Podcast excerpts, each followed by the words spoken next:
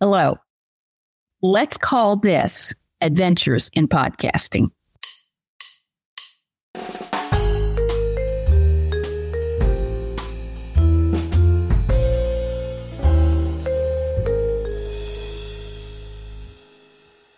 For the faithful listeners, this will be some updated news. And for the new listeners, it will perhaps explain a little bit of what we're trying to do here. This is going to be one violation of my particular theory of this podcast, which is that it is dialogues with creators. This one's going to be a monologue. I'm sorry. However, I hope to keep it varied and not too long-winded. I had long been fascinated with creativity. I read a massive book, which I have referenced before, called Flow by Mahalyeh Set Mahalyeh. And that's very hard to say. But it was a fascinating book because he looks at it from many different angles and focuses on the fact that creativity has to be in a specific area or skill set, if you will. I don't like that term for this subject, but it has to be in something, writing or sculpting or starting a business or building relationships or parenting. It has to be in an area, and it has to be seen by others as creative. We do live in a context of other people. So while I might write something and think that it's very creative and I can enjoy it of itself, and many people do that. They create things and they have no intention of it being shown to anyone else. And that can be very satisfying. But when it comes right down to it, we do have to sometimes take it out of the box and see if other people think it's creative. And along with that creativity, and I don't like to use this word, it's sort of an idea of functionality. Now, hold on. When functionality, I don't mean utilitarian. I don't mean that you can make money off of it. I don't mean that it is something you can go out and use for some purpose, but it is something that has an effect. It has fruit. It may be enjoyment. It may be inspiration. It may be causing people to look at the world in a different way, but it has an effect. And so creativity has these elements of original and being noticed or being at least recognized by other people. And so what I've tried to do here in this podcast is bring to your attention some people who I think are creative, that they have an effect, they do something original, they are true to their own vision. And some of these people you may not have heard of, and some of them perhaps you have. And also to explore with them how they are using their creativity, what was their process, what were some of the barriers that they might have come up against, and the joys that they experienced. So this is all about creativity in a big way, not about the arts, not about the psychology of it, but those things and more. That's why we've listened to entrepreneurs and teachers and a parent and other types of folks who may not be doing something we traditionally think of as in the arts, which is one area of creativity. I attended a workshop and conference, and it was a writer's workshop in Cartersville, Georgia. Very well run, very interesting. And there were two wonderful keynote speakers. And the first one was quite a dynamo. And she wanted to encourage us to get out there and do the writing, which a lot of us pretend to be writers and don't do it very regularly. And I've fallen into that category lately, too. And she used the term bake the bread. And I like that a lot because I have used that terminology for writing before, that metaphor of making bread. But she's saying bake it. And I find that we can sit around and knead the bread and talk about recipes and talk about how long it should rise and what ingredients go into it. And that's all important. But eventually, you can't eat raw bread.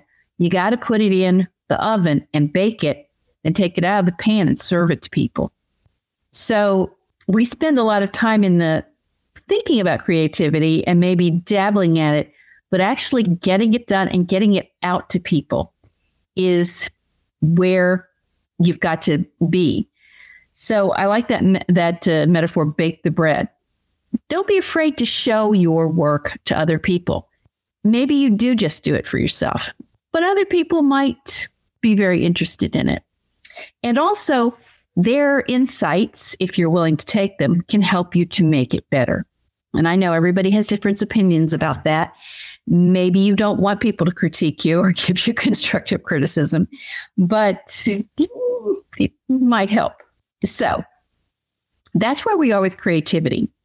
And I would recommend and challenge, if you are new to this podcast, to go back and just listen to the ones that we've done so far. I think they've been great and varied in different kinds of fields, and lots of interesting people that I'm proud of that I was able to talk to.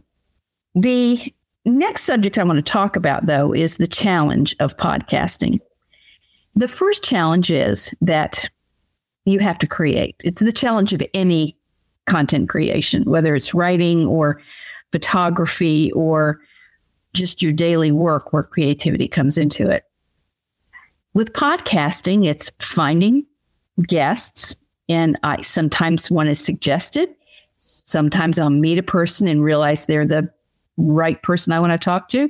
Sometimes a person will say, I want to be on your podcast, which is fine.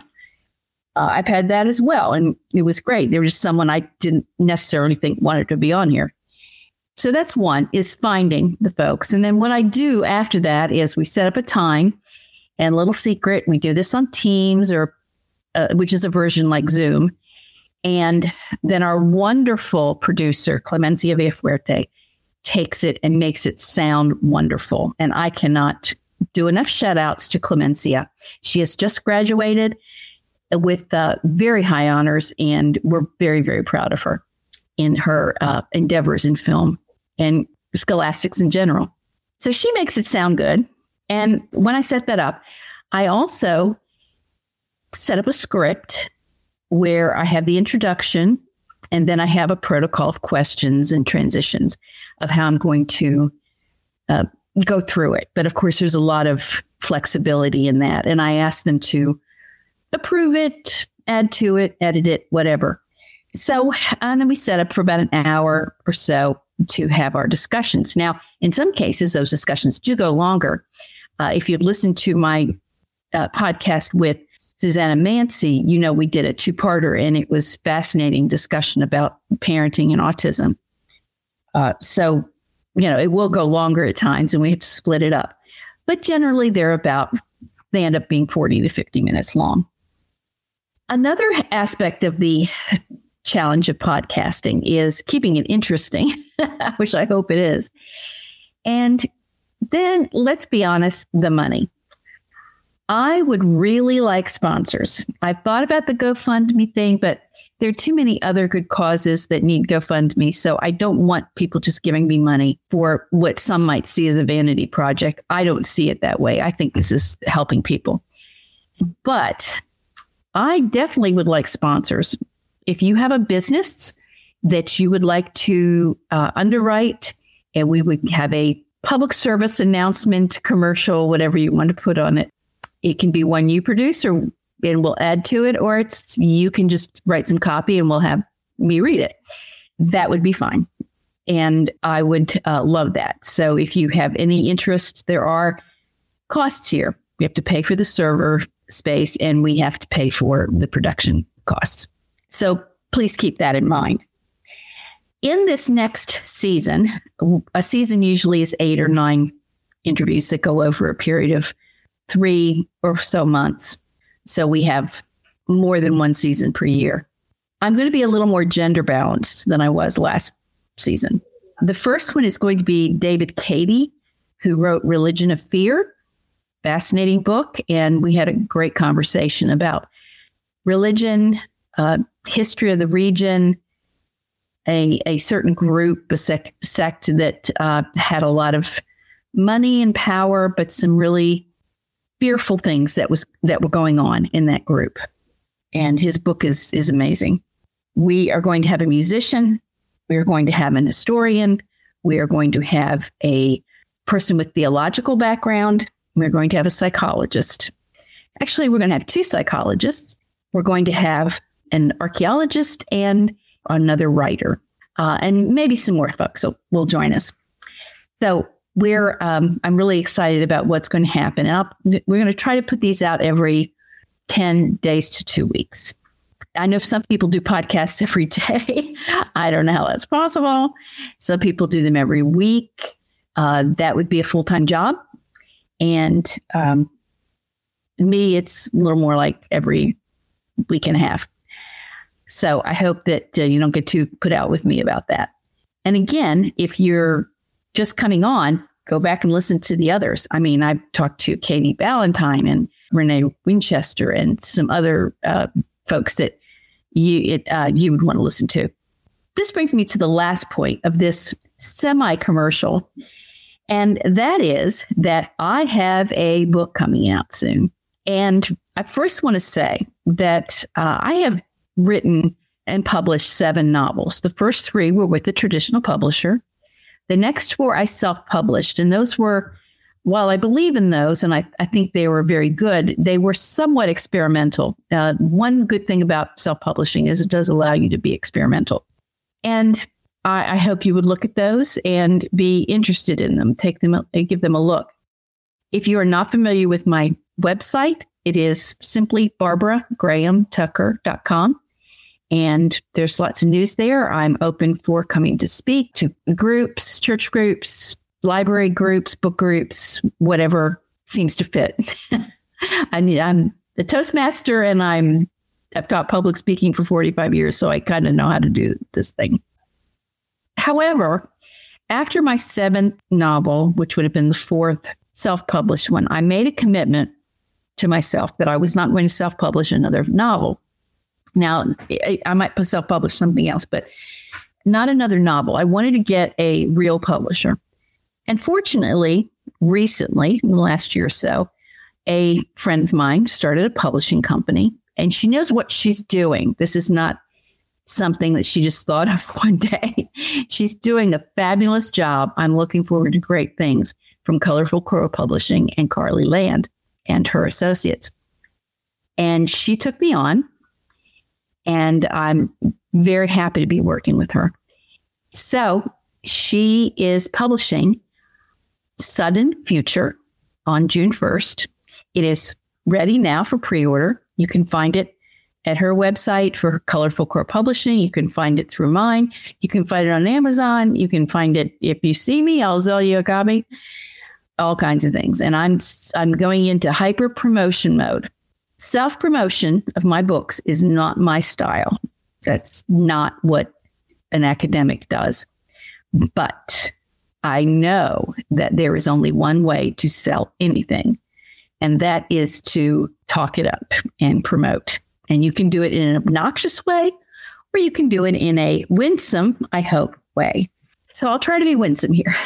I think you'll enjoy the book. I have been told that I write it. My books are a good read. They're a fast read. And by that, I take it that I don't get bogged down with a lot of 3-page descriptions of a tree and its leaves and its expanse and all that kind of thing. My books are about people. They read very much like screenplays to some extent because they have a lot of dialogue. And this one is about a young man. He's 31. He thinks he's got it all together, but he's got some things in his life that he doesn't really have all together. And one of them is his relationship with his mother. He does not really have a good relationship with his mother. And his mother has made some decisions in her life, and some things have happened to him that he did not know about. So I'm going to start this discussion by reading the prologue of this book. It is about a page long. Kevin Elcott looked down at his mother's body. It lay, covered with a sheet, on a gurney in the back room of Babcock Ziegler Funeral Home. In less than an hour, the corpse would be cremated. The funeral home required a close family member to identify the body before cremation or burial. Kevin qualified as Saber Timothy's closest relative. His mother was 24 hours dead. The form before him really bore little resemblance to his mother as he knew her, as he remembered her. Even since the day before, when he sat by her in her last hours and listened to her breathe and sometimes find a memory from years before to utter, her face had changed. The months of cells splitting according to a new chaotic plan had ended.